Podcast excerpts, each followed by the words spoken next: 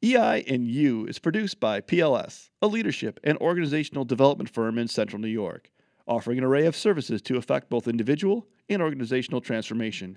In this series, we explore why emotional intelligence is important from a leadership and organizational development perspective.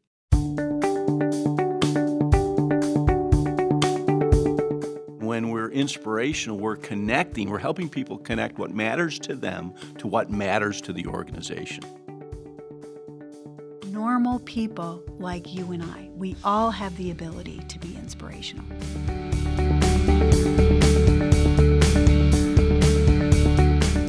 What is emotional intelligence, or EI as it is often called, and how can it help a business improve its performance? What are the elements? How can it be strengthened? Welcome to EI and You. I'm your host, Mark Mangiacaro, and over the course of this series, we are discovering the answer to those questions and much more. Joining me today are Ralph Simone and Cindy Massengill, experts in the field of emotional intelligence. When I think back to the two best top level bosses I ever had, two things they each had in common was their consistent ability to make me feel like what I did mattered and their genuine commitment to paying attention to how I felt about the organization. What a great feeling. People who have mastered inspirational leadership motivate us to do our best. And that's what that competency is about. How can someone learn to be an inspirational leader? Aren't some people just more charismatic than other people? Sure, absolutely. Some people are more charismatic than than other people, but this is about it, inspiration. The difference between charisma and inspirational leadership is that with inspirational leadership, we're actually inspiring people to take action, to reach their pot- potential. They're um, people who are an inspiring leader. They're conveying a sense of purpose. They have clarity around the goals that are set. They're leading others to f- other people to feel like they're bigger than something individually. They, it, this is, you know, inspirational leadership. This is the one out of all 12 competencies that really elicits the emotional response, that really taps into that emotion. Motivation? Certainly motivation, but if you just break down the words, inspire, in spirit, the ability to connect to that which gives meaning to the person, you know, and, and, and they're feeling part of a larger uh, organization or community, o- almost like what you, you said with your you know, first boss, right? Very, or your boss, it was very inspirational. Why? Because you felt what you did mattered. And when we're inspirational, we're connecting, we're helping people connect what matters to them to what matters to the organization. And by the way, one of those bosses was in the for-profit world, and one of them was in the mm. educational world. So it's certainly it's certainly something that doesn't have to do with just with making money. No, it can tra- it can transcend because the purpose is the purpose, right? And it can be in for-profit or not-for-profit or both we find that, that leaders are really inspirational, are leading multiple organizations. Uh, their business organization and then some community organization as well. Volunteer organizations. Might that be a place where an individual can hone this competency?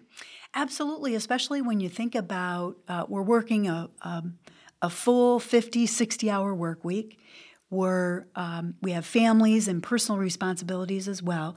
So when we actually commit to a volunteer organization, we're committing because we believe in the mission of that organization. And that's part of inspirational leadership is the belief in something bigger the belief in a mission the focus on a vision for an organization it's a great place to hone your abilities the other thing I was thinking about with this competency is the importance of modeling behavior. Uh, and, and, I think of the example um, where somebody uh, pointed out to me that my, both my kids love to read. And they said, you, you, you must have made that really important and talked about it explicitly with your kids, the importance of reading and the connection to learning. And I reflected on that, and I've never once had that conversation but they see my passion for reading and learning and have become inspired by that. And so I think we can't underestimate the importance as leaders of modeling the behaviors we're looking for, and that modeling can be a source of inspiration to the people we lead. And going back to a previous competency, it's a it's a way of persuasion, right? When you model, you're persuading an activity. Yeah, or a, absolutely. You're, you're being influential. Well, let's tie in another competency. How would you coach an introvert to strengthen his or her inspirational leadership skills? And that's easy. And that's a good question because a lot of people think if they're introverted, they can't be inspirational. But when you think about famous people in our history who were insp- inspirational, many of them were introverts. So, what do introverts do really well? They do really well at reflecting in their own mind and coming to certain conclusions. That's what they need to do to be inspirational. Use what they do naturally, which is reflection. But here's the key now they need to open it up and to share that with other people. And that's sometimes the missing piece to inspirational leadership with, with introverts. The other thing I think we do that crosses people up, uh, when, and we do this too when we talk about leadership and effective leaders, is we sometimes limit our conversation to famous people. And, and so then we get crossed up that uh, uh, for a leader to be inspirational, they have to be, to your first question, charismatic. And that's not necessarily the case.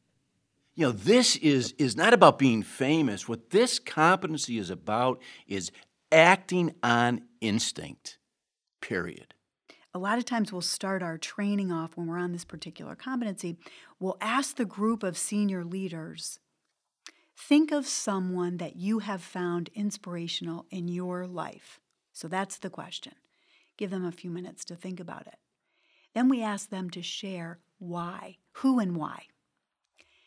Rarely does anybody share somebody like the Pope or Martin Luther King or Tony Robbins, inspiring them to walk on fire, right? Even though all of those individuals are inspirational, the typical responses are my grandfather, my grandmother, my mother, my daughter, my you know, family members, bosses normal people like you and I. We all have the ability to be inspirational.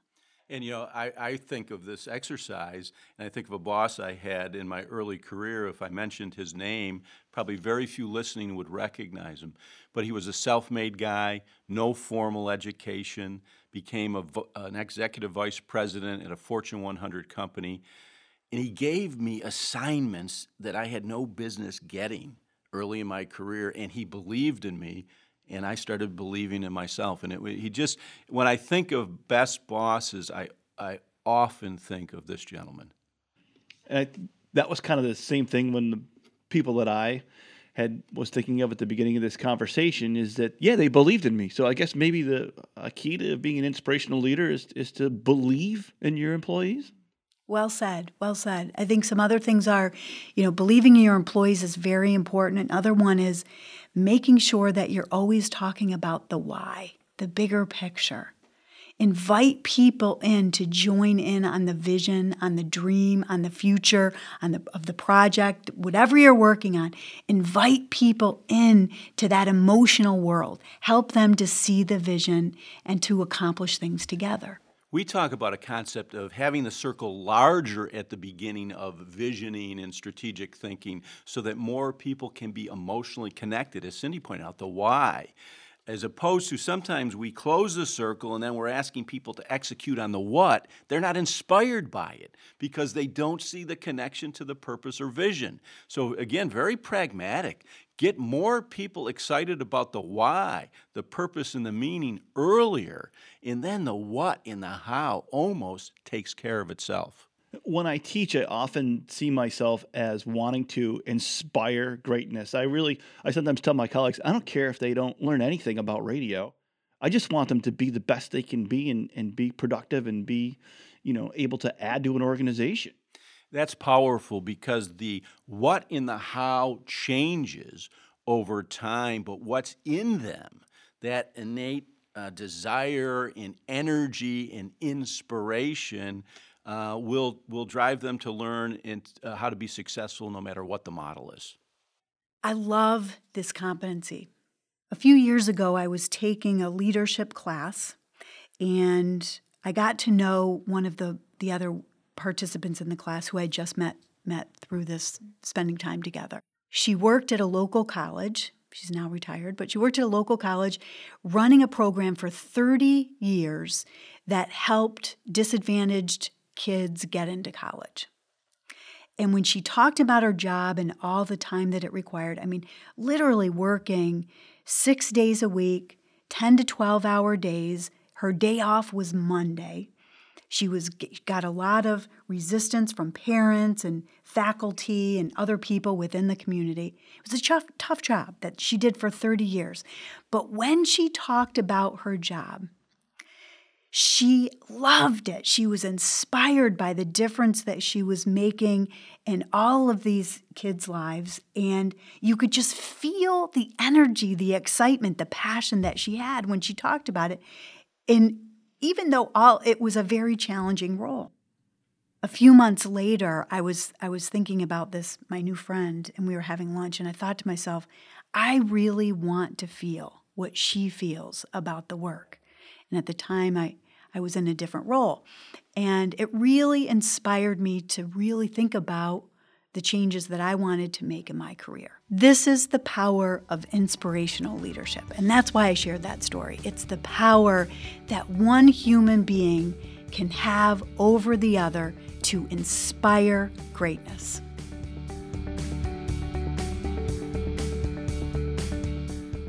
EI and You is produced by PLS, executive producer Ralph Simone, research director Cindy Massengill, technical assistance provided by Matt Langley. I'm Mark Mangiacaro. For more information on emotional intelligence and other leadership development tools, visit discoverpls.com.